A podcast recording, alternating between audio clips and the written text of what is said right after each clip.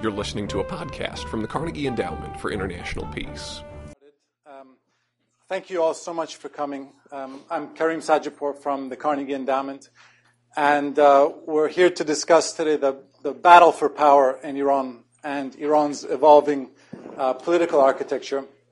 And we're very fortunate to have um, three top notch panelists, um, each of whom has a very distinguished background and each of whom has a different perspective about where power lies in Iran, and and each of them, you know, has a different implication for um, U.S. foreign policy as well. So, I thought what I'll do is, um, you know, we're just going to have a conversation between the three of us first, and then I look forward to opening it up to all of you. And um, what I'll do is I'll introduce them one by one. Um, but I'd also like to uh, kind of forego the suspense, forego the foreplay, if you will, and, and kind of out each of their positions to kind of um, establish where we sit.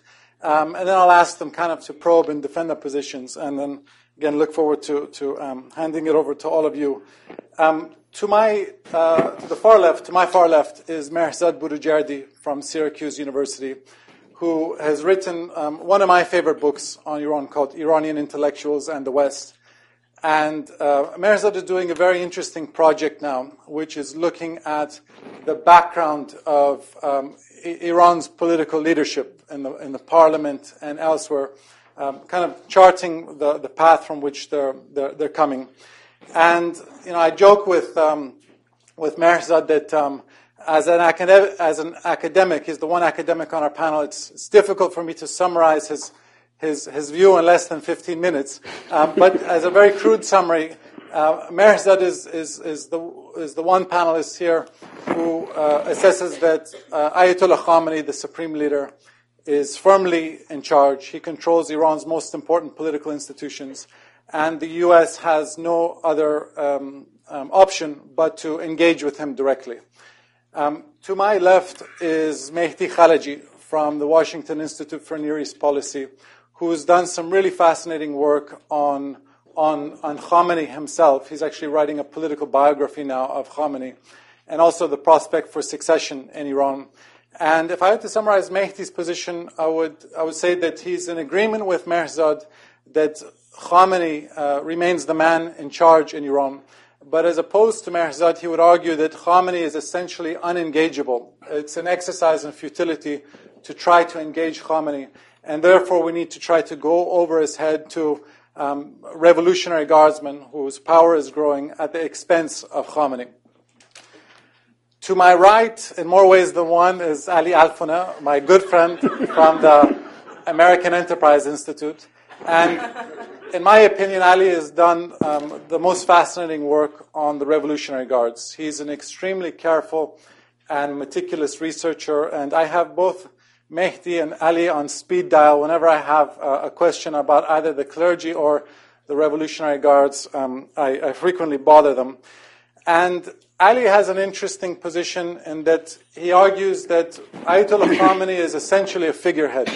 Um, the real power in Iran are the Revolutionary Guards, and unfortunately, the only they, they respond much more to coercion than they do incentives. So, so those are kind of the the, the positions that um, I wanted to lay out here, and I wanted to start by by posing a question to to Mehrzad, um, because as I mentioned, you're doing some very interesting research about the backgrounds of these folks, and I wanted to ask you. I think the the um, the, the question I lay out here is whether Iran is still a theocracy ruled by clergy, or is it now a military dictatorship ruled by revolutionary guards? I think um, Hillary Clinton said last year that Iran has become a military dictatorship.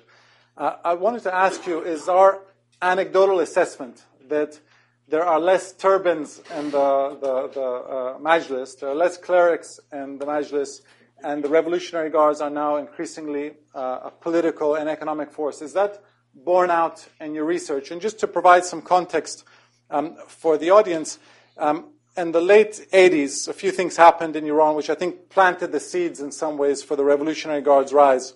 Um, after um, Ayatollah Khomeini died, Ayatollah Khamenei took his place, and because he lacked, Khamenei lacked the religious legitimacy of Khomeini, uh, I think in many ways he had to seek legitimacy in the barracks rather than the mosque. And I think that's one explanation for the rise of the Revolutionary Guards. The other is that you, we, there was a, an eight-year war with Iraq, which several hundred thousand Iranians, um, Iranian men were employed in. And once this war ended, I think there was um, um, um a question of you know, how, these, how these folks were going to be employed. And for that reason, um, it opened up some, some space for them in the Iranian economy and Iranian politics. So, so that's my question to you, Mehrzad. Is this kind of anecdotal assessment we have that the Revolutionary Guards are on the rise at the expense of the clergy? Is that borne out in your research? Okay. Um, as you pointed out, there seems to be um, two dominant uh, perspectives now nowadays as to who is in charge. One is what I refer to as the theory of sultanism, arguing that uh, Ayatollah Khamenei has become a new sultan, you know, utilizing Max Weber's argument about you know uh, sultanism, and that uh, the buck stops with him, and he's not you know responsive to anyone. Um, and uh, my argument is going to be that even though the Iranian regime has elements of sultanism, it is not proper to call it a sultanistic uh, state just right now, because some of the defining characteristics of sultanistic states are not present in Iran. On the other hand, we have another theory, the theory of Praetorianism, that argues that the Revolutionary Guards have taken over. And with all due respect to uh, my friend Ali and to Hillary Clinton, um, I disagree. I disagree because I think, you know, especially in this town, we seem to be working on uh, anecdotal evidence. And uh, uh as, a, as, a, as, an academic, that's not my style of operation. So, as you pointed out, uh, uh, with the work with the help of a colleague here, we have put together a database of on 1900 over 1900 members of the Iranian political elite from day one of the revolution to the present. Uh, gathering over 100,000 fields of information. Based on that data, what I can tell you right now is the following that it is true that the share of IRGC, the Revolutionary Guards, has been going up in every institution of power uh, in Iran uh, across the board. So, in other words, in the Expediency Council, Experts Assembly, Parliament, Cabinet, etc., the number has been going up. So that today, some 20% of the Expediency Council members, 6% of Experts Assembly, 19% of the Majlis, and 27% of the cabinets are former IRGC members. However, it is inaccurate to claim that the um, uh, Revolutionary Guards far outnumber the clerics. The, the numbers uh, uh, indeed indicate something quite different uh, in the sense that, uh, according to our data, uh, clerics constitute 43% of Expediency Council, 100% of Experts Assembly, 58% of Guardian Council, 16% of Majlis, and 4% of Cabinet Ministers. In other words, the only arena where the IRGC members outnumber the clerics is in the cabinet. Everywhere else, it's the clerics that have the upper hand. And not only that, right? We also need to keep reminding ourselves that Iran is a theocratic state. And as such, there are a constellation of positions, almost all of the judiciary, for example, that are reserved for the clerical class, right? So, um, I mean, I can go on and on with, with numbers from you know what goes on with Friday prayers, etc. But the message is quite clear: the Revolutionary Guards are the new kids on the block, right? They are trying to make sure that everyone recognizes that they are a, you know, uh, a player in the political game in Iran. But I think it's a bit uh, of an exaggeration to say that they have taken over. Uh, look, Iran's political culture is not one that is necessarily infatuated with a strong men ruling, right? The, the IRGC does not have the political capital. Uh, their message does not resonate with, with the reference points, right? The, the, the, the class or the groups that are, uh, constitute a culture of reference in Iran. And therefore, all these deficiencies of the Revolutionary Guards uh, has caught up with them, right?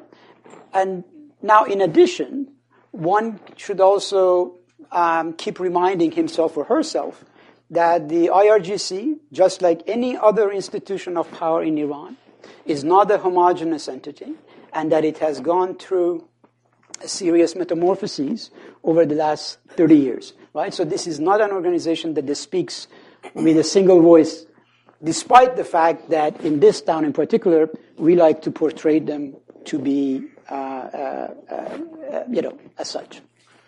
That's a very good point and a segue for, Ali because um, um, that's, that's exactly right. That the Revolutionary Guards are not a monolithic institution, just like the clergy. You have moderate clerics like Khatami, you have more hardline clerics like Mesbah Yazdi. And so, how do you see the internal divisions uh, in the Revolutionary Guards? Um, what are the debates happening? Um, what is it that motivates them? And you know, who, who are the key players you think we should watch?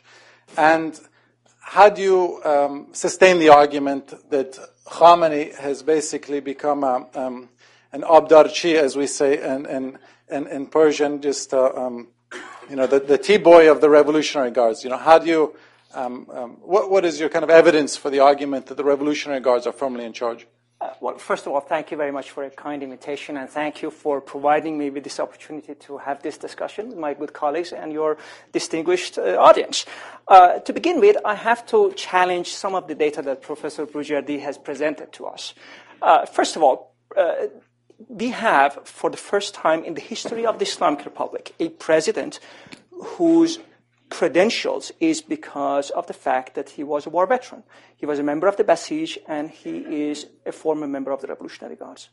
In the United States and Israel, it's perfectly normal to have great soldiers, great generals becoming presidents.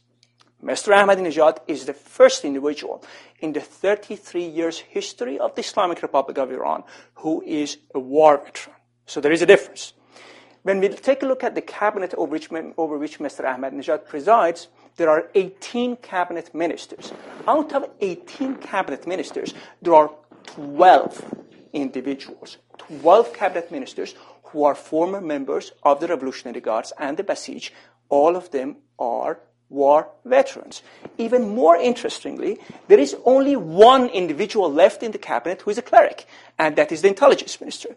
And the reason for this, ladies and gentlemen, is the fact that we do have a legal requirement in Iran that the intelligence minister must be a cleric. That is also true, my criticism of uh, Professor Boroujerdi's data on the parliament. Uh, it has become more difficult to analyze the social backgrounds of members of the parliament. Until mid 1990s, you could get hold of very, very nice booklets published by the parliament uh, called Ashnai ba Azai Majlis, you know, acquaintance with members of the parliament, in which you could have access to information such as the profession of the father of the member of the parliament, which could give you very, very nice access of, to information about social background analysis, but also very accurate information about their careers until they got elected. Uh, sometimes by mid 1990s, uh, especially after the election victory of uh, Mr. Khatami, after which we see a radical increase in number of former officers of the Revolutionary Guards becoming parliamentarians, you see distortion of the data in the books published by the parliament. So the parliament is not particularly interested in sharing information about the military background of many of its members. And another point of criticism in this regard is the fact that many members of the parliament are uh, so-called amphibious individuals. What does it mean? Dozisti, we say in Persian. Dozisti or amphibious means that these individuals are both clerics and Revolutionary Guards members. They are educated at the Theological Seminary of the Revolutionary Guards, at the Political Ideological Indoctrination Center of the Guards in Qom. It is a school called Martyr, Martyr Mahallati University. So they are clerics, but they are also wearing the uniform they are members of the Revolutionary Guards as well. Therefore, when we take a look at the composition of the political elites of Iran, we should take more care and we should analyze those social backgrounds of the individuals more carefully. And then to your question, do excuse me, I speak a lot, you know, you, you should think that I'm the cleric in, in, in this panel. Yes, it is true. Of course, there are, there are different groups and factions within the Revolutionary Guards. Ever since the revolution of 1979, there has been factionalism within the IRGC. However, Iran is not the only military dictatorship in the world. There are also political factions in the Pakistani military. But the Pakistani state continues to survive as a weakened state, you could argue, or some would even say a failed state, but the Pakistani military is firmly in control. There is a civilian government, but they are not in real power. Real power in the country is with the Pakistani military, despite all the differences and factionalism that, that is present in that institution. And why does it survive? Well, because of the very simple fact that it is the only functioning institution in Pakistan. They know that if they begin fighting amongst themselves, the entire Pakistani state would collapse. Let me give you some indications, a few, and I'll make it very brief, about some of the differences that are within the Revolutionary Guards. Yes, there are ideological differences, and after the 2009 presidential election, even the chief commander of the Revolutionary Guards admitted that there were members of the Revolutionary Guards who sympathized with Mr. Mir Hossein Musavi. This we know from their own sources. But that is not the most important cleavage within the Guards. There are functional differences within the IRGC. For example, those officers who are running the national security business and apparatus of the Revolutionary Guards, they have a particular mindset. They have a particular lens through which they understand world events. And they pursue those interests. But within that organization, within the Revolutionary Guard, there are also individuals who are professionally tasked with the job of making money, producing profit for the economic empire of the Revolutionary Guards. And the first priority of those individuals within the organization, of course, is to make money. And there are every once in a while clashes of interest, there are conflicts within the organization because of the functional differences within the force. Uh, and I shall not elaborate on social differences, uh, you know, difference between the Basij and, revolution, and, and Revolutionary Guards and that kind of things. We can, we can get back to that. But the most important thing is that the IRGC is increasingly behaving like the Pakistani military. Despite of its differences within the organization, it's managing to survive. Before I hand it over to Mehdi, I want to pin you down on this one question of what, what is your evidence for the argument that the Revolutionary Guards are firmly in charge and Khamenei is now merely their figurehead? Now, my, my research background was that of comparative studies, comparative studies into civil military relations in the world. What I studied was a number of military coups d'etats, you know, ranging from Latin America, Africa, Southeast Asia, uh, and tried to understand what are the common characteristics of those regimes which produce uh, an outcome which is called a military coup d'etat. One of them was the fact that the regime uses its own armed forces against the domestic opposition so that the army gets a dual role both the role of protecting the territorial integrity of the state but also the role of protecting the ideological nature of the regime in other words a, an ideological policing uh, job which paves the path of the army to intervene in politics. And the second characteristic is weakness of civilian institutions. This is exactly what we see now weak civilian institutions and a civilian leadership which is actively using the Revolutionary Guards to intervene in politics to secure the survival of the state. And this organization, the Revolutionary Guards, is pursuing its own interests, disregarding the national interests of Iran.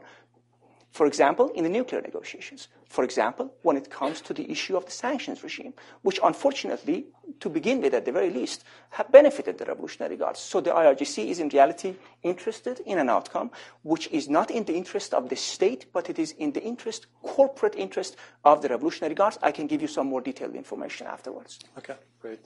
Um, Mehdi, uh, some of you may know that uh, Mehdi actually was reared in Qom. Um, he in, his, in a previous life was being trained um, to become an Ayatollah. His father is an Ayatollah. So Mehdi has a truly unique background to talk about, um, about um, the world of Qom. And I wanted to ask you if you agree with this assessment that the, the role of the clergy in Iran has been increasingly uh, diminished. Uh, if that's true, how have they been handling it? And, and second, have the clergy become essentially a spent force in Iran? They, are they still relevant? Uh, if you look historically in 20th century Iran, at key moments, it was the clergy who oftentimes were able to uh, animate public opinion and have a major impact on, on the country's politics. Do they still have that ability to, to animate public opinion in Iran? Thanks very much for um, organizing this event, and thanks to um, all of you for coming. um, I would add to what Karim said about my background that I'm a recovering Ayatollah. so, uh, the clerical class in Iran is a very complicated class. Um, uh, it's very difficult for um, analysts and for scholars to define what uh, a clerical class is in Iran. A cleric is someone who gets paid by a clerical establishment, or is um, is he someone who uh, wear turban and robe and clerical uniform? Is he someone who uh, studied in the seminaries in Qom, Mashhad, Isfahan, outside Iran? Who is a cleric? Actually, there is no definition for a cleric because we have many people who have studied in the seminaries of Iran for a long time, but they don't get paid by the clerical establishment and they don't wear the clerical uniform. We have many others who, uh, like, for example, Mr. Khatami. Hmm? Is he a cleric? Because he wear the uniform, he studied in the seminaries, but he also studied in universities, but he, he's not get paid by clerical establishment. He never got paid by clerical establishment before and after revolution. So uh, it's always difficult to uh, understand uh, uh who can be under this umbrella of uh, the title cleric. Uh, so that makes it very difficult when it comes to the definition of the nature of Islamic Republic. First of all, um, I don't agree with the term theocracy um, to be applied in the case of Iran. Ayatollah Khomeini, who was the founder of Islamic Republic, theologically and in, in, from a juridical point of view, Shiite juridical point of view, he was a heretic. The theory of Velayat faqih in his interpretation of this theory was against the tradition of Islamic, uh, the Shia uh, theology. On the other hand, most of people who worked in the government as clerics, they were not traditional clerics. They mostly were young revolutionary clerics. Many of them were trained in, or educated, university educated. Um, let's talk about Khamenei. Khamenei, uh, because I'm working on his life, everything about him is unclerical if you go to his, you know, uh, before, you know, pre-Islamic, pre-revolutionary uh, life, you see that he was not a conventional, typical cleric. You know, he was a fan of Persian literature, Persian music. He was reading uh, Western novels. He's uh, he's a fan of uh, Russian 19th uh, century literature. He loves uh, Tolstoy, he hates Dostoevsky. So, um, when, uh, and he smoked pipes, and even the way he wear uh, this clerical uniform is not a traditional way of wearing it. Uh, after revolution, you don't see him in a clerical position. For a while, he is a deputy of Revolutionary Guard. He, uh, he is the representative of Ayatollah Khomeini in the Ministry of Defense. Uh, he's the president, which is not a clerical job. And when he becomes supreme leader, one of the most interesting things about him is that he picks up usually clerics, ayatollahs. A well respected cleric runs his office. Look at Ayatollah Khomeini himself.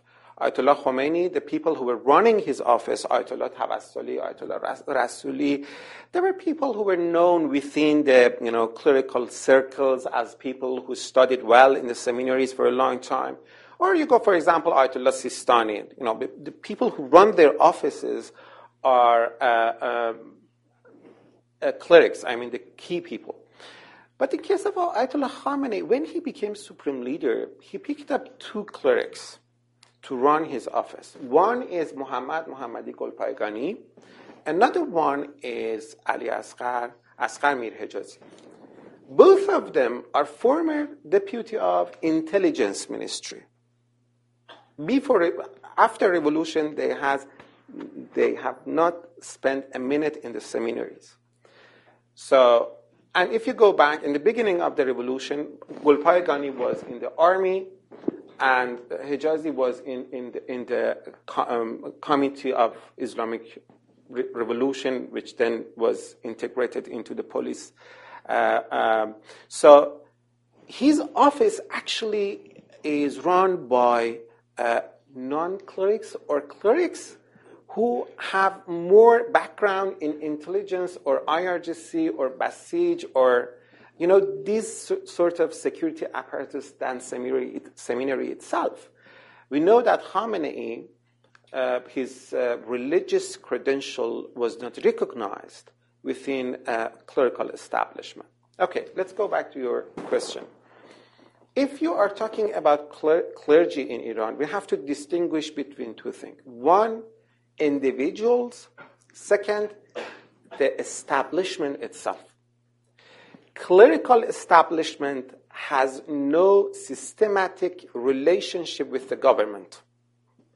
While the official religion of the country is Shiism, and none of legislations can go against Islamic law, religious establishment, clerical establishment, is not the source of legislation. The only source of legislation in the country is a lay secular organization called parliament. So, people, clerics, clerical establishment as an institution has no systematic relationship with the parliament. All parliamentarians can be non-clerics. You know, there is no condition for an MP uh, that, that, there is no requirement that force him to be a clerk. No, they can be all lay people.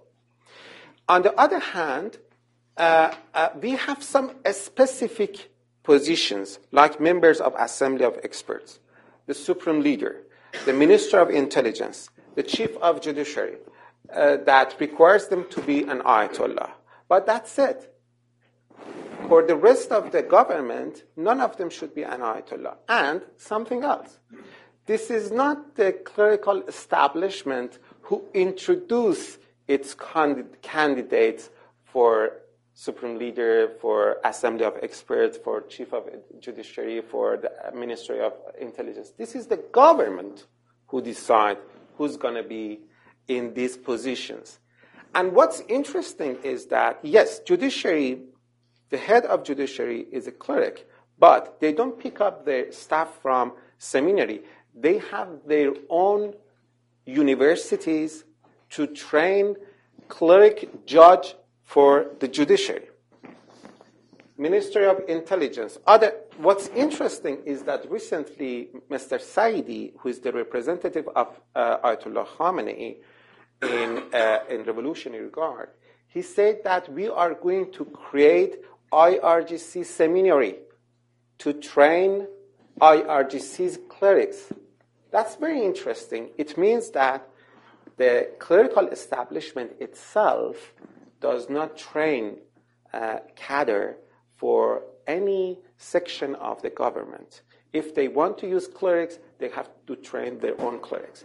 So that's why I wouldn't call Islamic Republic a theocracy. It's very difficult to call it a theocracy. There is another reason for that. A theocracy means that a government which is based on religious teachings and religious theology. What is in Iran? What gives authority to a ruling jurist? What makes him uh, uh, different from other jurists is not his juridical knowledge.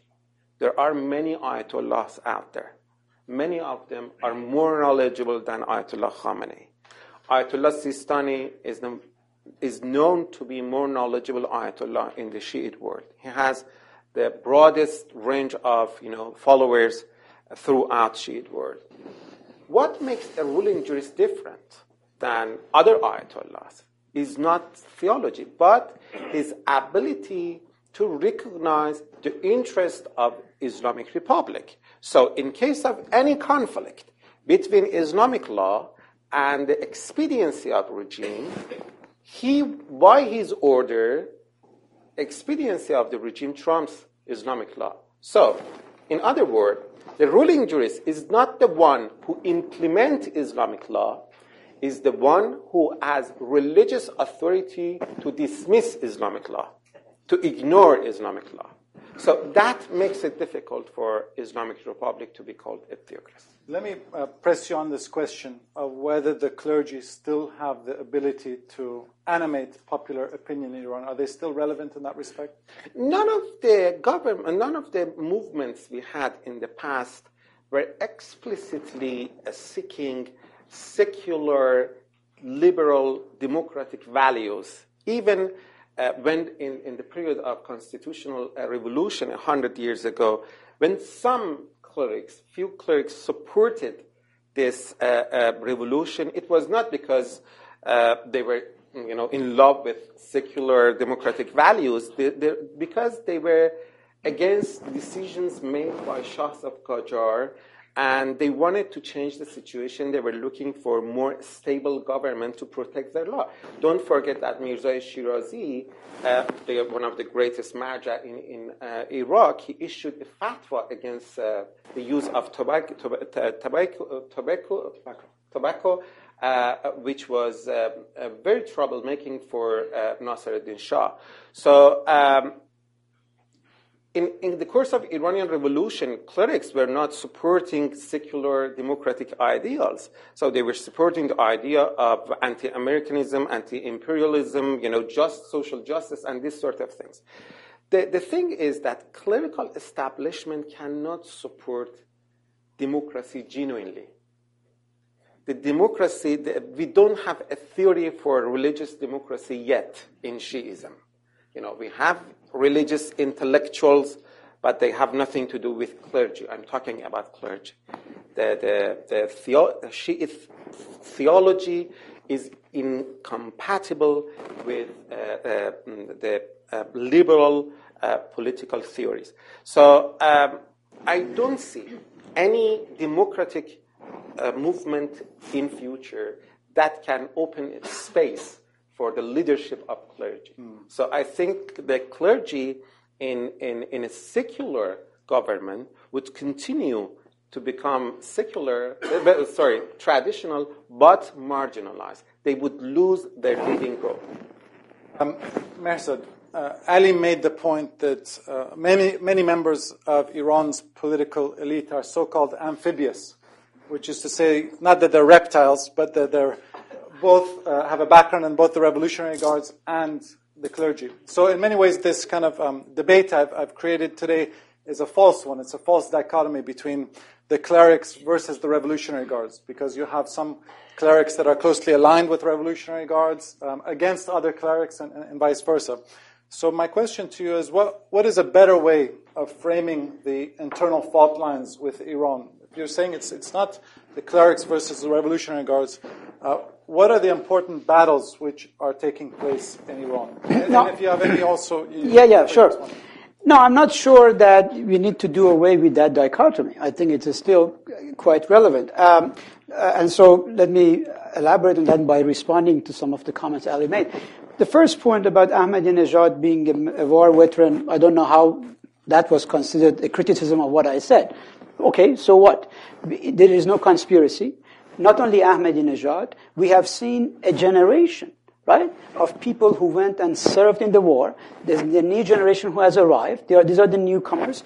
In every institution of power, my data shows that the number of Revolutionary Guards as well as the war veterans are going up, right? So this is, there is no conspiracy about that. I, I, I didn't quite get the significance of why is it that Ahmadinejad, nor is it really accurate to say there has been a qualitative difference between Ahmadinejad and others.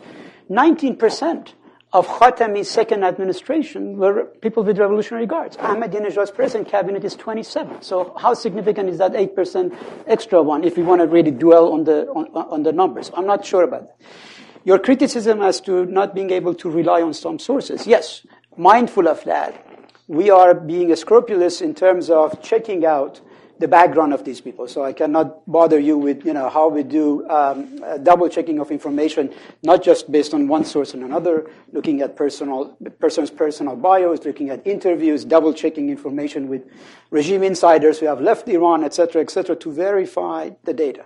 And again, as far as these amphibious types, again, the numbers are not really that significant to be able to, to do away with the, with the, with the dichotomy. And regarding Mehdi's argument, let me just say, as a political scientist who teaches comparative politics, right, we have a certain categories of regimes.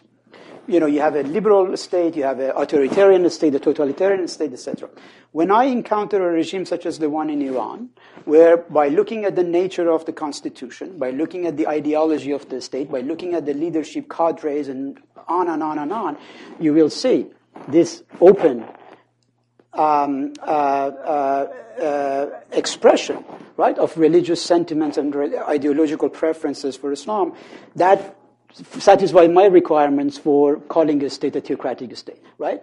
You know, look, in a way, for those of you who have seen the Harry Potter movies, right, you remember that famous scene where you go to the train station and there is a magical door opens up, you go in the wall, and etc. Looking at Iran as if it is that train station, right, using that as a theocratic state is quite misleading. It is when you go through that hidden door and enter this fantastical, you know, world of the Islamic Republic where you will see how things go. So we cannot, we cannot argue by anecdotes, nor can we argue by ideal types, right? To say a true theocracy should be like this. We have a theocratic state, bastardized no less, right, in front of our eyes. And it is operating in the manner that it is, but that's the fact of life about, you know, the, the, the Iranian uh, state right now. My argument is that the clerics are still quite relevant because these guys have been um, consolidating their base. It is true. I mean, again, we need to look at the logic, folks, right? Look at it this way. Because in Iran you do not have political parties, therefore revolutionary guards can perform the function of the political parties in, in many ways, right? They can, they can come and do that. Um, because the clerics are losing the electoral game, they are you know, increasingly gravitating toward non-elected offices in Iran and therefore opening up a space for these former rev guards, former war veterans, etc., to be able to come and populate the spaces left by the departure of the, of the clerics. But to, to look at the data on the Majlis, for example, and say, okay, therefore the Revolutionary Guards are winning, the clerics are becoming irrelevant, is quite misleading. Because you will see when you track the clerics that they are migrating to more important positions, right? In the, in the, in the bureaucratic state, whether it's a guardian council, whether it's the assembly of experts, and on and on and on. So we cannot take a snapshot view of Iran's politics or the person or the ca- career of any one individual and say, at this point in time, this is what is happening. We need to have a camcorder image of Iran and look at the, you know, the, the career of these guys, where they end up, etc. So, my argument is this. My argument is that, again, another metaphor. Ayatollah Khamenei, uh, Mehdi is quite correct. When he came, he was a nobody, right? He had a crisis of legitimacy. It was a, you know, mediocre uh, uh, Hujjatul Islam, etc. When he came to power, he was like a Mini Minor. Today, he's a monster truck, right? The, the evolution from being a Mini Minor to a monster truck has come about because the guy is quite a deft, a skilled political player he has been able to outmaneuver every one of his important clerics, right? From the likes of Rafsanjani, Karubi, Musavi, and everyone else, right? To the reform, to the entire reformist camp. Frankly, over the last two years, again, judging, putting aside my political preferences uh, aside for a moment, over the last two years, tumultuous years, post 2009, Ayatollah Khamenei has worked brilliantly he has gotten rid of the reformers. He has, you know, marginalized, intimidated Ahmadinejad and his gang, right? Um, there is no one in Qom. Name one single Ayatollah in Qom who has the ability, the name recognition, the ability to mass mobilize. There are 160,000 clerics in, in, in Qom, uh, throughout Iran that depend on their monthly stipend, 160,000 that depend on monthly stipends from the office of the coordinator of the seminaries, right? Or their number says 220, but you know we have figure, in terms of human bodies, we have 160,000 people. So, in other words, he has created a machinery where no one in Qom has the stature to, I mean, is Ayatollah Makarem Shirazi, right? Sobhani and others, are these household names?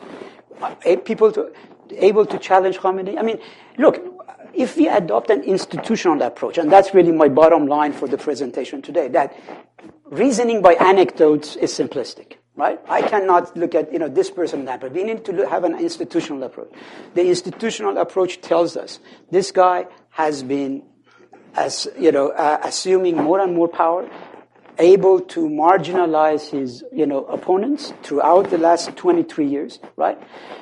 Uh, demonstrating very deft political skills. So I can give you evidence after evidence how, of how he has overruled everyone else. But I like Ali or somebody else to tell me, give me one single instance in which he has been vetoed by somebody else. We do not have an example. In press law, in everything else, he was able to outnumber others, right? But again, not based on hearsay. Constitutionally, the office of the supreme leader is the safest, the most powerful office in, in, in the country. It's hard to intimidate the guy, right? Constitutionally speaking. Right? Again, just like the rest of us, I don't have any sense of what goes on behind closed doors. We are not privy to that information. I'll hand it over to both of you. I just want to follow with one very simple question. and that is that um, uh, if you were looking for important signs of dissent in Iran. And if you, or if you were asked, you know, what, what are the important indicators you would look at to say that um, there's growing discontent with Khamenei, where would you look? Meaning, what is his most important institutional power base? Okay, so historically, let us remind ourselves, and I don't want to make this into a causal argument, but historically, we have had two instances over the last 30 years where a mass movement has occurred in Iran, right, on two occasions. One in 1997 with, uh, with Khatami's elections, and the other one with the 2009 events. On those two occasions, we have had elite ruptures, elite cleavages, right? Again, I'm not making a causal relationship, but to, to, for the regime to experience any type of serious opposition, right? We have to have instances where this mass mobilization coincides, overlaps, right? It's juxtaposed on top of that elite ruptures before something serious happens. Otherwise, you have, you know, a small fire here and there that the regime is able to, to, you know, control. Economically, right? As a result of the sanctions and so forth, the regime has been hurt, absolutely. So people will hold the Ayatollah responsible for that people have not forgotten and forgiven about the election rigging of two years ago, right? That too is attributed to the supreme leader. So he's, you know, he has had to spend a great deal of his political capital recovering from the fiasco of, of 2009. But again, looking at it as a, as a political scientist who looks at the balance of power, I ask myself, is this guy really weaker now than he was five years ago? 10 years ago. Where is this power coming from? What's the the, po- the power comes basically from the fact that he has made a long series, and I have a name if you want, name of organization. There are a long list of constituencies in Iran, right, that, have, that are beholden to him. Let me just give you one instance, right? There is such a thing with the in, uh, innocuous name of the Imam Khomeini um, Imdad Committee, right? Help Committee. This is an organization that according to the government's own official, right, is providing subsidies to 4 million, 4 million Iranian families, right? And multiply it by, you know, a factor of four or five about the average number of people in a family. And you get to see what it is about the outreach of organizations like this, right? Um, why is it that the clerics in Qom do not have the mobilization capacity anymore, right? Because after Montazeri, not only we do not have a you know high caliber cleric who is able to stand to the regime and therefore carry a lot of it. Notice, for example, Ayatollah Sanei has, has been as critical as Montazeri, but who cares? About you know, what Ayatollah Sanei says as far as a mass movement is concerned. So my argument is that Ayatollah Khamenei's power, and this is really a message that Washington needs to hear, that instead of just reducing it to that one individual and this simplistic notion of a one man show, Iran is not a one bullet state, right? The man has managed to create an institutional base of power, create a lot of stakeholders from Friday prayer leaders to the whole bureaucracy of elections and so forth and so on. And when we analyze him, or when we analyze anyone who is able to challenge him, we need to be looking at his lieutenants but otherwise, we are missing the boat as to why this guy is able to do the type of things he has been doing. Thank you. I'm, I'm, terribly sorry if I left the impression on you that I believe that one should do away with the dichotomy between the clerics and the Revolutionary Guards. No, I believe that that is the real uh, dynamics of the Islamic Republic of Iran, and this is what is pushing politics forward in Iran. Uh, when it comes to the, uh, you know, the difference uh, between the two and the conflict, I, I, I try to explain this in, in very simple ways. Clerics used to rule Iran in the past, and the Revolutionary Guards was and is constitutionally mandated with the job of protecting the regime, safeguarding the regime against internal and external enemies. So there was a clear division of labor between the two institutions. Now there is no longer. That's uh, the, the, division of labor. The Revolutionary Guards is both ruling the Islamic Republic of Iran and protecting it against f- uh, foreign threats and internal domestic threats to the survival of the regime. Is this a conspiracy? After all, yes, you're right. All countries, including the United States of America, experiencing long wars, you see the rise of individuals who go into politics very, very soon, you know, a couple of years from now, you are likely to see a new class of politicians in the United States who were former soldiers, men and women, war heroes who served in Afghanistan and Iraq. Just to, to cut you off uh, very but quickly. But the difference in Iran, the difference in Iran, of course, the difference in Iran, of course, is the fact that there is not a single individual representing the regular army. In the cabinet. There has not been a single individual whose military past was served in the regular military since 1989 until today, since the abolishment of the Ministry of the Revolutionary Guards. If you look at the Iranian parliament from 1979 until today, and I'm really sorry whenever I, I uh, hear Professor Boroujerdi uh, uh, praising his own work as academic and, and our work as non-academic, anecdotal, my study. I, I, have a response. The position of the parliaments in Iran from 1980 until today shows that there has not been a single individual whose past was served in the regular military. Not a single individual. Don't you think it's statistically significant? Don't you think it's, it's, it's academically correct to say so? So there is Where do you go with that? So what? There are other classes too that were there not represented. So what? The regular military, which is far bigger than the Revolutionary Guards, it has 300,000 individuals serving in the regular military. They do not have a single individual representing them politically. But the Revolutionary Guards, which is only 120,000 individuals, is represented. So that is, of course, also very important for us to know. And then the sign, the evidence of the Revolutionary Guards vetoing political decision making. Let me give you an example which is, does not refer to Mr. Khamenei. It refers to the master of Mr. Khamenei, to Grand Ayatollah Khomeini. According to primary source material, academics, please listen to me. Primary source material. The late Grand Ayatollah Khomeini was ready to end the war with Iraq after liberation of Khorramshahr in 1982. The Revolutionary Guards vetoed that decision, and the war continued for six more years. My sources are Mr. Rafsanjani's memoirs, the last speech of the late Ahmad Khomeini, son of Grand Ayatollah Khomeini, and the memoirs of Grand Ayatollah Montazeri.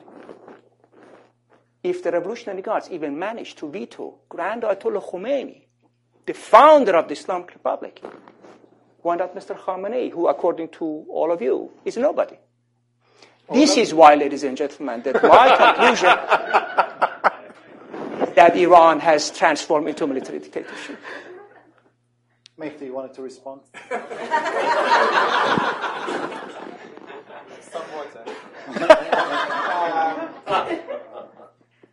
I think um, mm,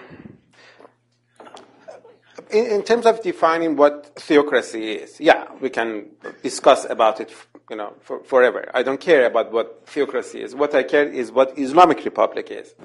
Um, uh, it's important to agree on the different characteristics of this regime. Uh, if you want to call that at the end theocracy, I'm fine with it. Um, what I'm saying is that the very fact that Ayatollah Khamenei, as you said, was nobody, he was Hujjatul Islam in the morning, in the afternoon he was called Ayatollah, proves that his authority does not come from clerical establishment.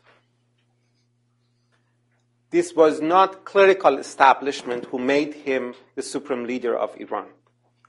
This is not even clerical establishment who, call, gives the title of Ayatollah to people anymore. Let me give you a, a very important uh, example. Who is an Ayatollah? Who is Ayatollah? Ayatollah means somebody who studied long enough to become able to have his own interpretation of the legal primary texts of Islam. So, for him, he is not allowed, since he has this intellectual faculty, he is not religiously allowed to follow other ayatollahs. And he has to follow himself because he has this intellectual ab- ability to deduct the orders of God from religious texts. Okay? Traditionally, people were called ayatollah by a certificate given to them by their uh, teachers. In the seminary, you study for 10, 15, 20 years. At the end, at the highest level, your teacher gives you a certificate, says that, yes, this person has studied with me, I discussed with him for many years different legal issues, and I can attest, I can uh, confirm that he has this faculty, so he's an ayatollah, he's mujtahid. Okay? What happened in Islamic Republic is that if you have hundreds of such certificates from your hundreds of teachers, that does not make you an ayatollah who would be qualified to become a member of assembly of experts or ministry of intelligence. An ayatollah who wants to become, to, who wants to hold a political position has his intellectual status should be certified by guardian council. So, for example, assembly of uh, assembly of experts, when they want to uh, do election, all candidate, candidates should go through the qualification process by guardian council. They have to prove to assembly of they have to prove, to guardian council that they are Ayatollah. So, in other words, these titles, even these titles, yes, they have gained political function, but these titles are given to them by government, not clerical establishment. You have mentioned that Ayatollah Khamenei, I have always praised Ayatollah Khamenei for being a very mediocre, ordinary person unlike uh, his predecessor Ayatollah Khomeini. Ayatollah Khomeini was a genius, charismatic leader. You know, he worked, he ran the country without any organization. You know, uh, he was really a revolutionary leader. But Ayatollah Khamenei was a very ordinary person. He, was, he became um, um, um, um uh, the supreme leader, he became the successor of Ayatollah Khomeini just by accident. You know, he was not the natural successor of Khomeini. There were many other people more important and more powerful than him that could people expect them to become the successor. But he, if he is, as you said, the monster truck, he is he's here by planning. He is here by calculation. He's a very good planner. But in, in naming these institutions that he has created, developed to you know, establish his, his power, you underestimate the importance of revolutionary guard. And in your study, I think one of the criticism I have uh, is that you emphasize on quantity more than anything else. When we say that Revolutionary Guard has got lots of power, we don't mean that the members of Revolutionary Guard are physically everywhere. For example, we don't mean that 90% of Revolutionary Guard members actually are members of parliament, so the parliament is under influence of Revolutionary Guard. No, the way they exert their authority is much more complicated. Let, let, Revolutionary Guard is involved in, for example, I give you an example.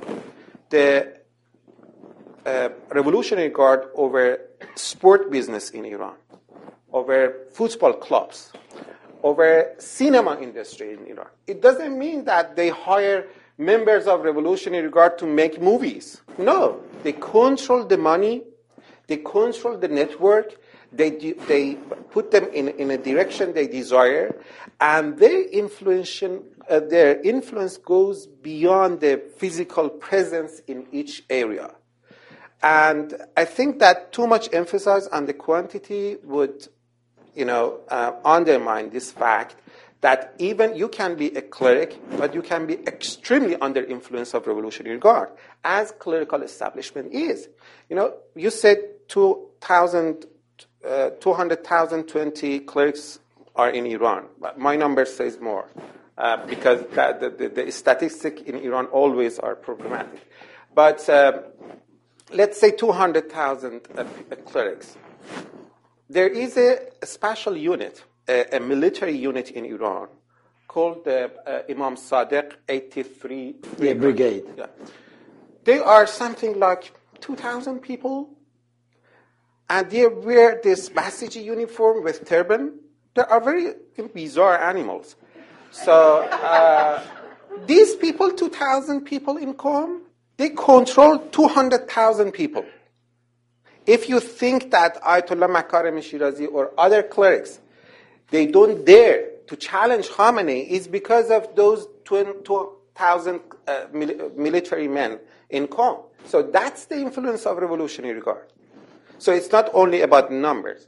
Second, with regard to Ali, because we, we shouldn't leave him without criticism, you know. uh, I was about to praise you for that. but I didn't praise you. Something that, you know, Ali is making money by working on Revolutionary Guard. I'm making money by working on. I'm making money by working on Supreme Leader. So we have personal conflict of interest. So don't take it seriously. So it's very personal. Uh, look, when Ali speaks about the Revolutionary Guard, he forgets that the commander in chief of Revolutionary Guard is Khamenei. Yes, Revolutionary Guard runs the country, but who's the leader of Revolutionary Guard? It's Khamenei. We forget that. Kham Revolutionary Guard could not get where it is now without Khamenei, as Khamenei could not have been powerful without Revolutionary Guard.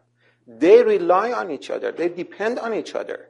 So yes, Revolutionary Guard is very important. I think uh, that's the most important organization in the country.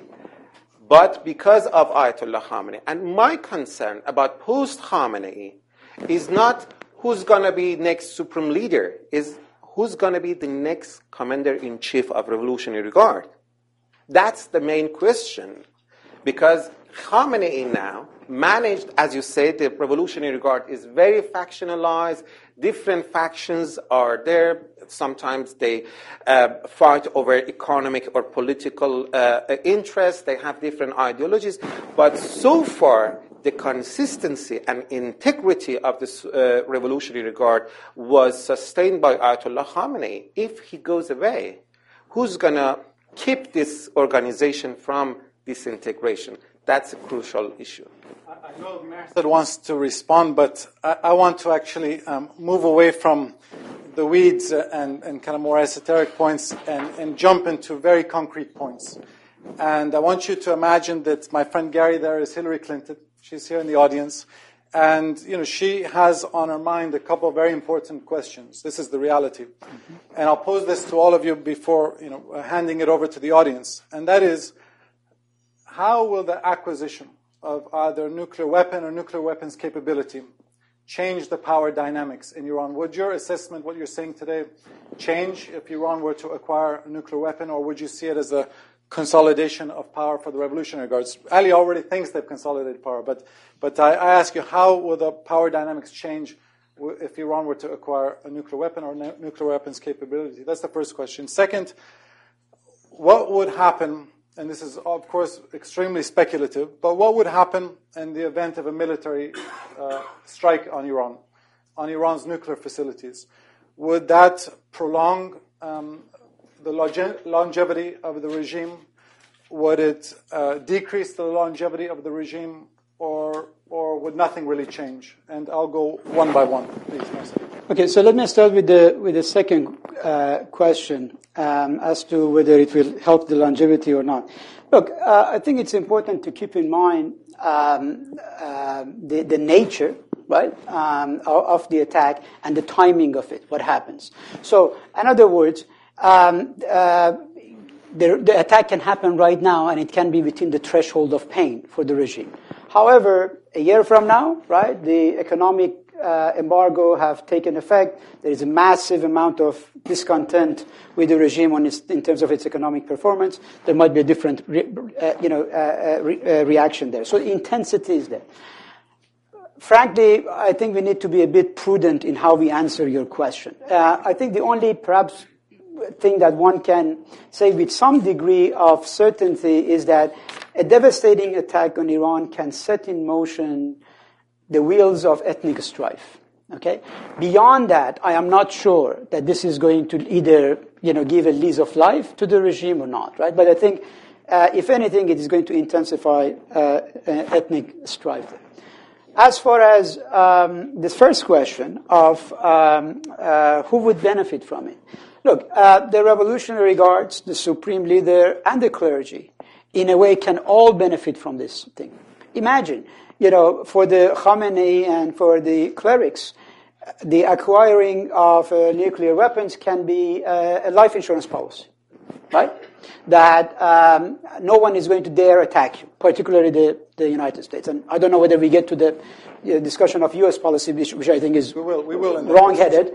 But you know, if, if it gets to that point, right, um, uh, they will take it as a, as a uh, life insurance policy.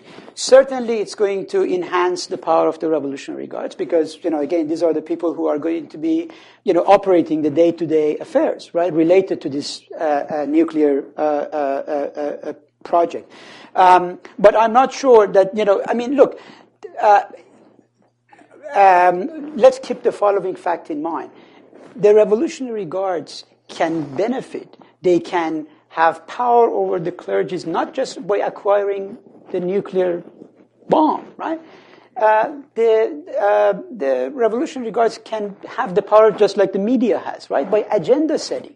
They can tell the supreme leader what to worry about, right? These are the ones who are providing him with the daily reports about the security conditions in the country, right? So you don't necessarily need to have the, the nuclear fire. The clerics, I mean, the IRGC can cook up all sorts of arguments for the for the manipulate him. Absolutely. That's his point, though, that they're basically manipulating him. But, but you know, this is the agenda-setting power, right? That, that, that they can certainly have. Sure, there is no question about okay. that. Uh, I think it would be. Um, there are two things. What Ayatollah Khamenei think. Ayatollah Khamenei think, as you said, that acquiring a nuclear bomb is a life um, insurance policy. Um, he think that look at Pakistan, which is uh, much worse than Iran. How United States is friendly and nice with them, and uh, uh, they are not able to uh, push too much for their uh, uh, demands. Um, and look at Libya when um, um, um, Muammar Gaddafi gave up his uh, uh, nuclear policy, uh, nuclear program. NATO invaded Libya and overthrown him. So he thinks that it would protect the regime. And I've heard from former officials of Islamic Republic that had we had nuclear bomb in first decade of Islamic Republic, Iraq would not have been able to attack us. So th- this is what they think.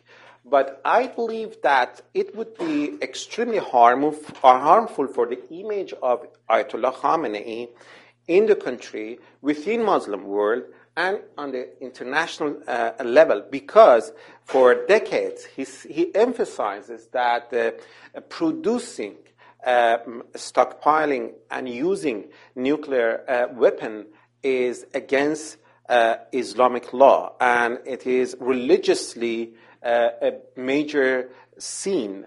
So imagine that, uh, you know, one morning everybody gets up and see that Ayatollah Khamenei says, "Yeah, we have bomb. So what?" so who would trust him in the world? So it, it's not an easy lie. They can, you know, lie on many things, including election 2009. But while you are uh, legally engaged and committed not to make bomb, and you just ignore all these international commitments and just test a nuclear bomb, it would be extremely harmful for the image of Islamic Republic and uh, Ayatollah Khan. Well, I, I, agree that you know historically uh, all uh, states which uh, managed to develop nuclear bombs, uh, the institutions which benefited most from the bomb uh, were institutions involved in building bomb. Uh, that was the case in Pakistan. You know, that was the case in China with the People's Liberation Army. That was the case in the Soviet Union. So the regimes, you know, they, they managed to benefit from the enhanced prestige of having done the, the project. And I think one of the big tests, if Iran gets the bomb, and we would like then to find out if it is the IRGC which is controlling the bomb or it is the civilian leadership, is to see if there will be, uh, um, if the, the civilian leadership will try to create a nuclear command outside of the Revolutionary Guards. That is, after all, what you did here in the United States in order to, ha- to have greater civilian control, political control with how the bomb uh, was used. So if there is going to be a nuclear command within the IRGC or, or uh, preferably outside of the IRGC, that would actually, you know, history would prove me wrong and prove those two gentlemen and right. When it comes to, to the uh, regime uh, survival and longevity, to be quite honest with you, having a nuclear bomb did not secure survival of the Soviet Union. Why? Because the Soviet Union had political problems and had economic problems. Uh, Iran's population is getting better better educated. Better educated people living in big cities demand political right for participation, and no bomb is going to change that fact. Uh, this is, after all, what the Arab Spring is all about. This is what the 2009 revolt in Iran was about. So, so I, I would not say that the bomb could secure uh, the survival of the regime in all eternity. No. So I want to hand it over to all of you now, and um, I've lost my glasses, so I can't see beyond the fourth floor, but uh, fourth uh, row. But um, I will bunch a few questions together. Beyond the fourth floor, I said that's good with that. So, so let me um, start um, here in the front with Nico Hang. Please um, uh, introduce yourself and, and try to be concise. Sure.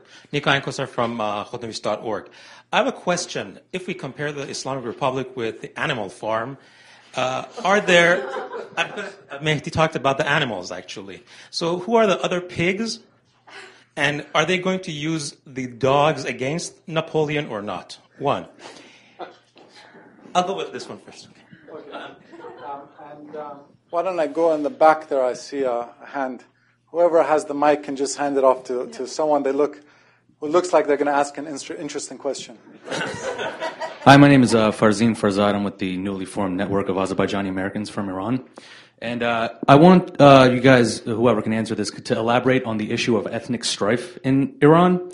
Um, I think it's very hard to have a two hour long discussion about Iran without mentioning the role of ethnic uh, minorities and the power sharing that uh, could or could not happen within the next few years, particularly in the context of the uh, diminishing relations between Iran and Azerbaijan particularly Azerbaijan deciding uh, within parliament to try and change the name of the Republic of Azerbaijan to the Republic of North Azerbaijan to gain uh, some sort of favorable uh, stance with the Azerbaijanis.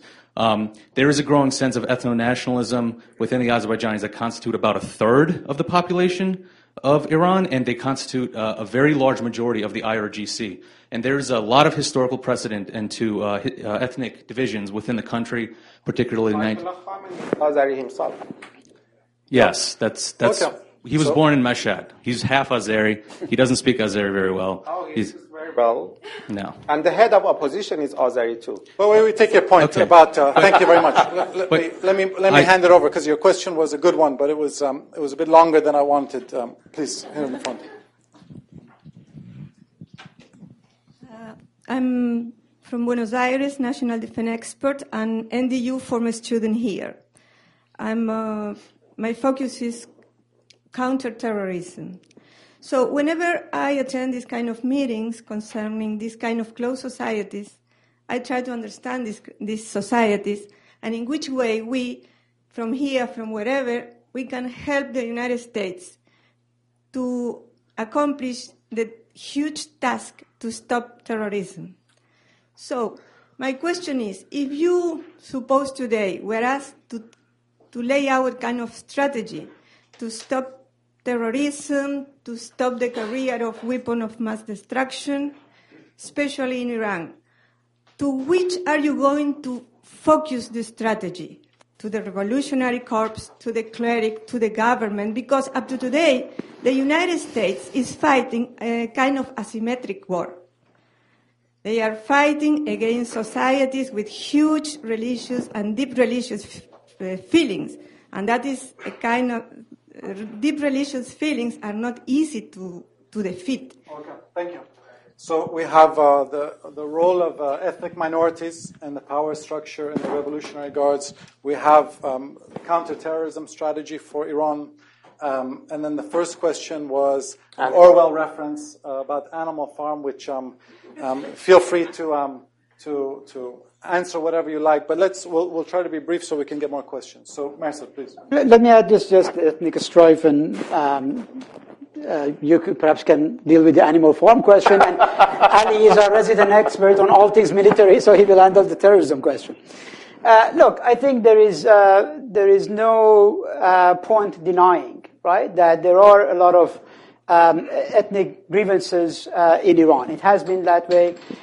It is not necessarily popular in the dominant uh, style of Iranian historiography or nationalism to agree, to concede that there have been, you know, uh, wrongdoings done to these minorities. But I think that's basically denying the facts on the ground, right? Surely this is an argument that can be exploited by all sorts of vested interest here and there, you know, for their own particular reasons. But I think if we are putting our hats on as political sociologists, right? Not necessarily uh, partisans of this line and the other. You know, I have to look at, you know, let's say Baluchistan. I have to look at what is going on in Khuzestan, etc., and ask myself, you know, some troubling questions. Are these people being represented in the, you know, upper echelons of, of power? Are they, are, do they, the, the resources that are, are being given to these provinces, are they commensurable with their numerical strength and so forth. And, and, you know, the fact of the matter is that both before the revolution and after the revolution, uh, there is a lot to be desired, right? There is a, a lot left to be desired in terms of better distribution. You know, in, in, in Persian, even the uh, government has, a, has two categories for the various 30 provinces in the country. We, we say the deprived provinces and the more well-to-do provinces. And again, ironically enough, the deprived provinces happen to be the provinces that are predominantly on the borders of the country, in the four corners of the, uh, of the country. This is not a, you know, again, a, a coincidence. But um, I also want to want, to warn you know, that we should not jump from this to the argument that the, the Azeris, the Baluchis, the, the Arabs, the, you know, whoever uh, are, are, willing to, um, uh, uh, you know, uh, secede from Iran. Um, uh, again, there is no need for a speculation. I think we have a very great example. There is a concrete example of an eight-year war, right? Where the Iranian public at large, regardless of what provinces they were com- coming from, they demonstrated their loyalty to maintaining the territorial integrity of Iran. And it didn't matter. You're absolutely right. Many of the Revolutionary Guard leadership, etc., were coming from, you know, uh, Azerbaijan region. I come from the Khuzestan region. You know, my house was destroyed in aerial bombing, you know, by Iraqi forces, etc. But that didn't mean that you know the people who I went to high school with, uh, many of them of Arab descent, were not willing to pick up you know guns and fight the Iraqis because the Iraqis had invaded Iran. So you know we have to understand. I think it's fair to say that. Uh, the, the problem of ethnicities, the, uh, ethnic groups, the same way with the problem of you know women, etc., etc., religious minorities, uh, are are issues that should be on the table in a democratic Iran that has to come to terms with these realities, not denying them, but also recognizing where the popular mood in the country is. Uh, yes, um, I think this animal uh, farm um, turning point has happened 32 years ago. You know, they overthrow this uh, arrogant istikbar and replace them by oppressed people. And now we have to, we see these oppressed people. They are uh, behaving uh, much worse than uh, you know that those arrogant. I think in the future, hopefully, we wouldn't have that things. We, the, in the future, we wouldn't have a socialist revolution, but rather a democratic revolution. Sorry, is Mashaei a new pig or not?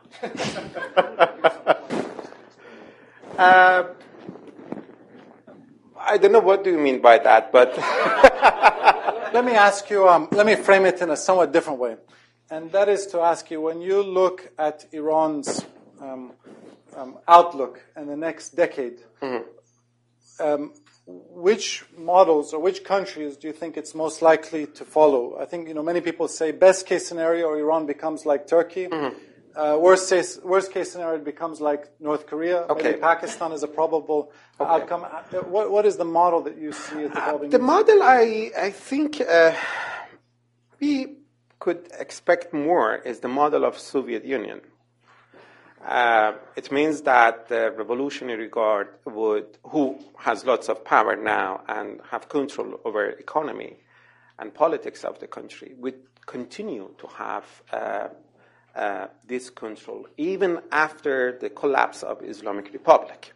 So we should expect um, Iranian Putins uh, to come to power if we think that Islamic Republic would collapse soon.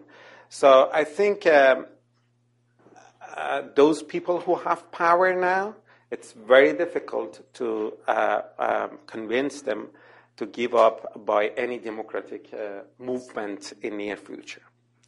Well, I, I, I'm, I'm a big fan of George Orwell, and I, I think it's a very relevant question. And I fundamentally believe that the pigs have already become hostages in the hands of the dogs. Hmm. In other words, you know, the pigs have become hostages. You know, the leadership in Iran has become hostage in the hands of their own Praetorian Guard. That is what has happened in Iran. And I'm not so sure that the Soviet model is, is, is hmm. the right way of des- describing it, because the Soviet Union had very, very firm civilian control over the armed forces. That is also true in China, and explanation, of course, is that both in the Soviet Union and in China, we had very, very strong communist parties. What is the equivalent of the communist party in Iran? We do not have any. Uh, if there is any, if it is, it is the Revolutionary Guards itself. So, so, so that, that I think is, is an, an important point to make. Uh, concerning the issue of, of terrorism and spread of nuclear weapons, I really must say that uh, most unfortunately, uh, the, uh, I do not see the Obama administration pursuing the right uh, policy when it comes to these issues. I believe that President Obama is a very, very civilized man. He's extremely sophisticated. He has a very large vocabulary, and that is the problem. That is the problem. Uh, during the Bush presidency, seriously, I'm, I'm, I'm very serious with you. During the Bush presidency, uh, you know, somebody asked President Bush, Mr. President, why did you invade Iraq? And, and he said that, well, that man, meaning Saddam Hussein, tried to kill my dad. All of you, in Washington, you laughed at, at Mr. Bush. But in the Middle East, you know, well, the, the least thing you can do when somebody tries to kill your dad is to invade their country. Then President Bush was asked, Mr. President, why did you invade Iraq? You know, and he said, I did so because God told me to do it. You laughed, but in Tehran they thought, oh, this man is just crazy as we are. this is why they sent a letter to the United States offering to stop the nuclear program and stop arming terrorist organizations. But when President Bush shifted his policies, pursued a softer line towards Iran, then we began seeing the Islamic Republic of Iran pursuing some of its more nefarious acti- activities. And that is the very, very unfortunate situation we are in. The Islamic Republic of Iran, under the Revolutionary Guards, unfortunately only understands the language of force. I'm not going to uh, respond because I'm sure people in the audience may, may respond to that. Please, in the front here.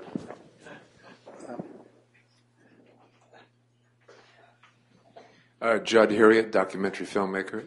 Um, with respect to economic sanctions, uh, they're starting to bite, we understand. If they continue to bite, how will the Revolutionary Guards contain the damage? Will it damage them, or will they turn this to their advantage? Very good question. Is there any questions in the back? In the way back, yeah, please.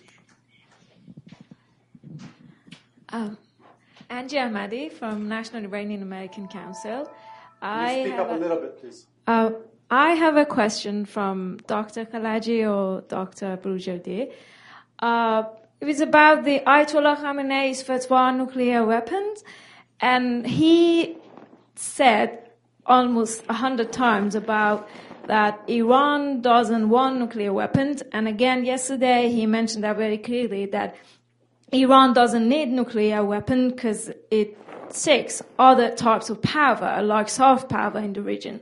How come this is really ignored in the West and the, the, the nuclear discourse in the West is totally, uh, well, basically they have uh, this uh, can, they think that, well, Iran is pursuing uh, nuclear weapons. Okay, why, why don't people take this fatwa seriously? That's a good yeah, question. Why, yeah, why Khamenei's speech and yeah, fatwas yeah, are it. totally ignored. Um, Gary, please, on the phone. Uh, thanks. Um, I'm Garrett Mitchell, and I write the Mitchell Report. And I'll, I want to start with the obvious, which is um, uh, this has really been uh, extraordinarily valuable and the great value of this discussion is uh, to have heard uh, intelligent, competing perspectives on the country and the governance, et cetera.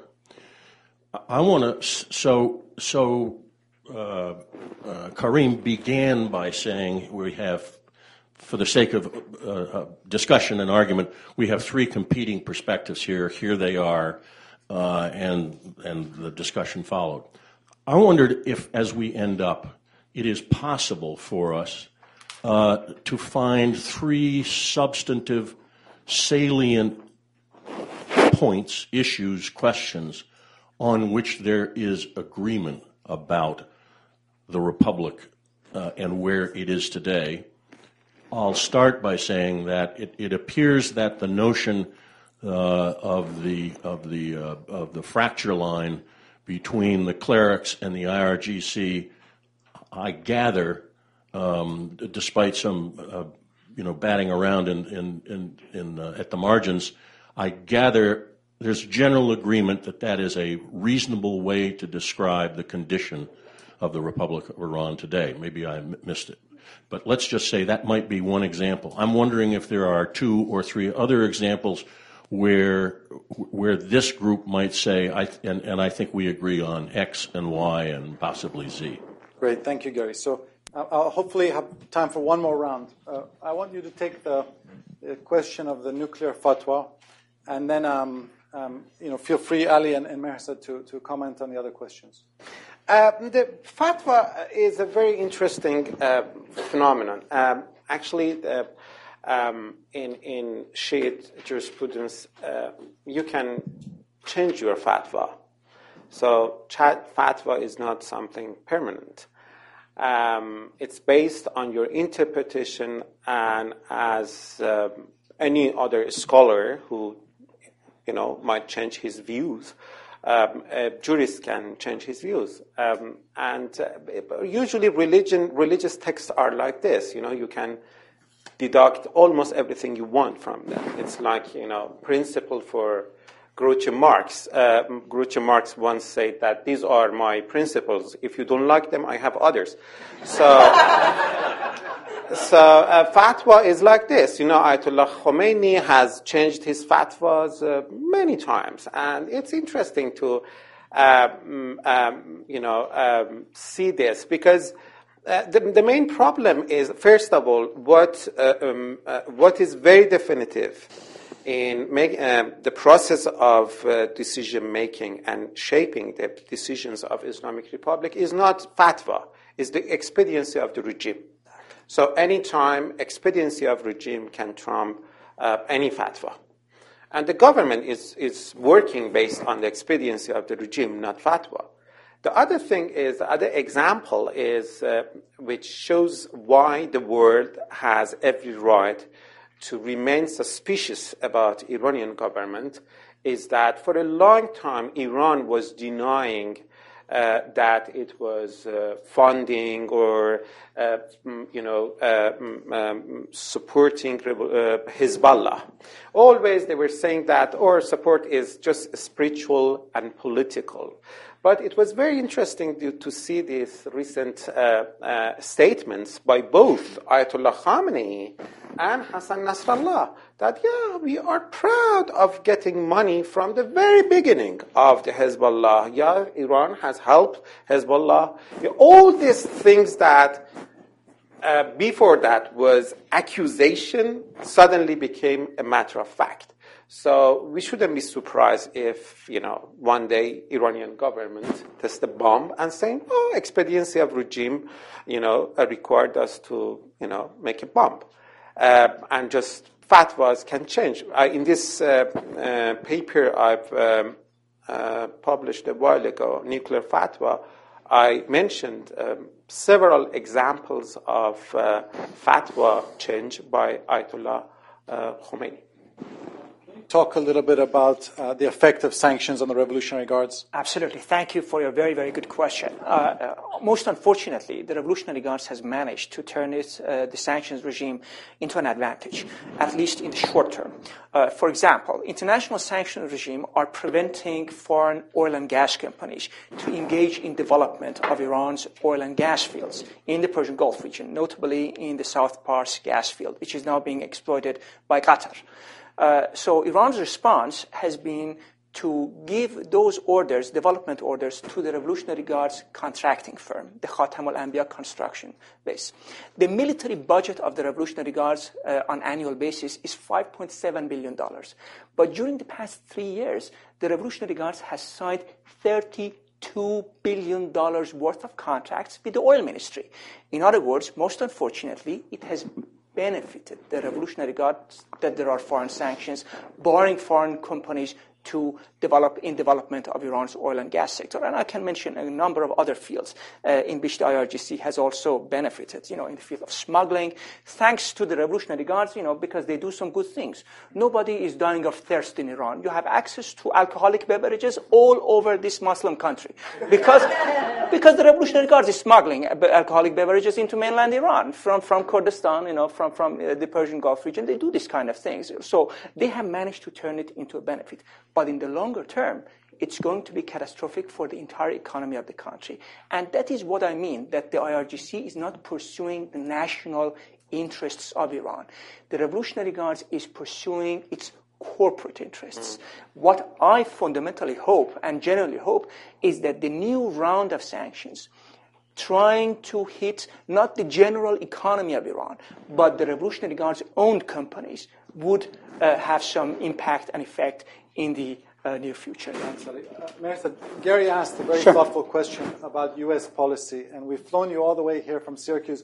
You mentioned you, you disagreed with Obama administration policy. So before I hand it out to the last round of questions, I wanted to give you a platform to, to, to offer your critiques about current U.S. foreign policy and offer your alternative approach. Okay.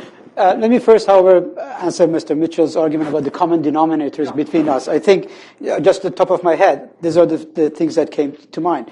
Um, a, appearances in Iran are misleading, right? We should always be, you know, careful about this other uh, stuff. B, um, we all agree about the rise of the Revolutionary Guards, okay? And this is the handwriting is on the wall. This is uh, the new young Turks in the uh, in the country. Third factor that there is a legitimacy, legitimacy crisis, right? The, the government, particularly after 2009, is facing a legitimation crisis that has not gone away, even though we are not seeing these, you know, uh, daily demonstrations, like in the uh, example of the Arab Spring. The next point I want to say is that let's also remind ourselves that the, the Revolutionary Guards and the Supreme Leader both share a security outlook on things right? In other words, their line of thinking, uh, call it, you know, uh, you know, this uh, garrison state mentality, whatever, is the same, and for good reason. Uh, if we if we go back to Ayatollah Khamenei's background, right, we recognize this is a guy who was there at the inception of the Revolutionary Guards. He was serving as deputy defense minister. He served for seven years as a war president, right? He was there was an assassination attempt on his life. He, he receives those daily security reports that I told you, right? So as such, I don't think it is just a revolutionary guard that feed him this paranoia and the guy says, oh, you know, I, I don't want to agree. No, he, he to, to a great extent, there is a meeting of the mind on those, on those type of issues. But let me get back to the, to the question, second part of the question. Yes, I think, um, uh, I don't know what the folks in the White House are, are smoking, okay?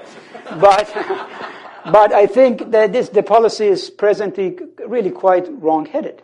Um, it is not going to amount to much. You know, for the last 30 years, we have had these schemes really cooked up in this town about how to deal with Iran. You know, many of us are old enough to remember that there was a time where they were saying, you know, we will negotiate only with one faction of the Iranian regime as a way of putting pressure on the other. Well, see what that policy got you. Nowhere, right?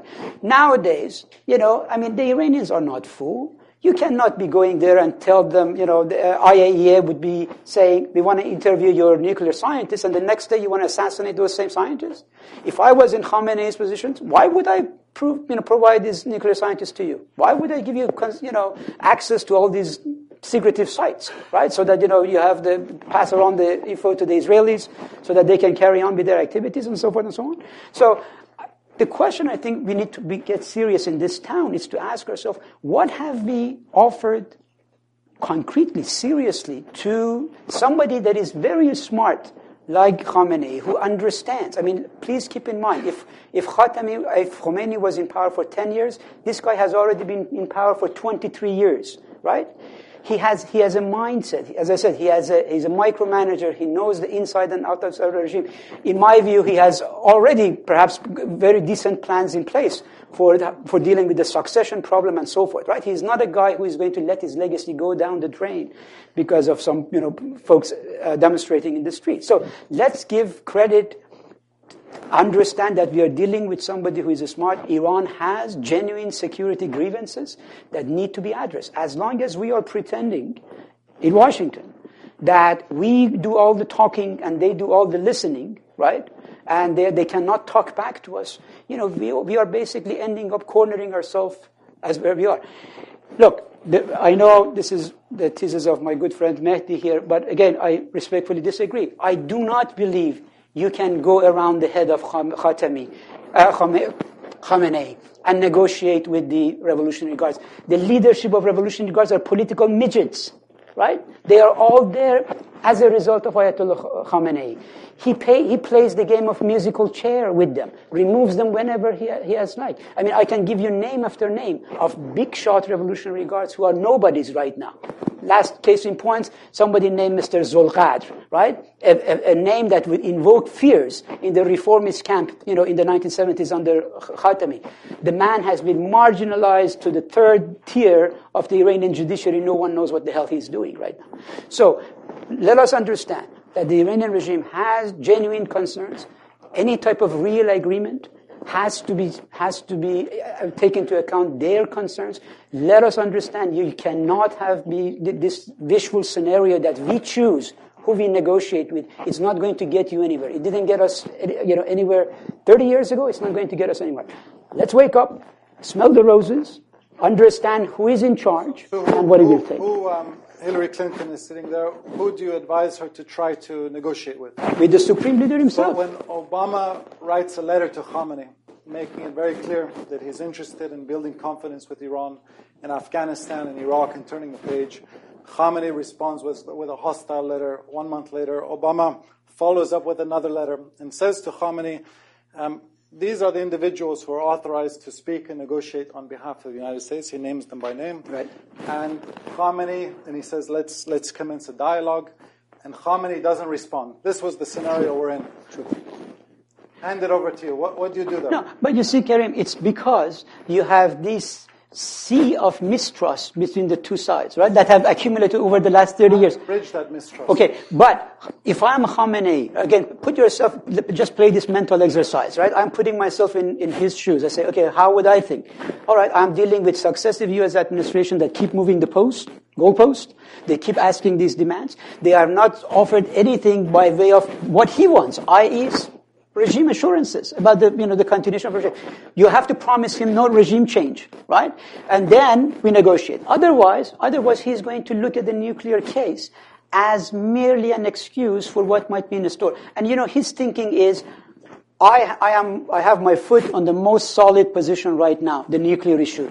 That can resonate with the Iranian public, right? If I make a compromise on this, the next day the US is going to come and say, make a compromise on the human rights record, right? Make a compromise on support your Hezbollah. So Khamenei is drawing a land in the sand and says, over my dead body, no apologies, no regrets, no compromises, not only with the US, but also with the reformist camp in Iran. This is the mindset we are dealing with.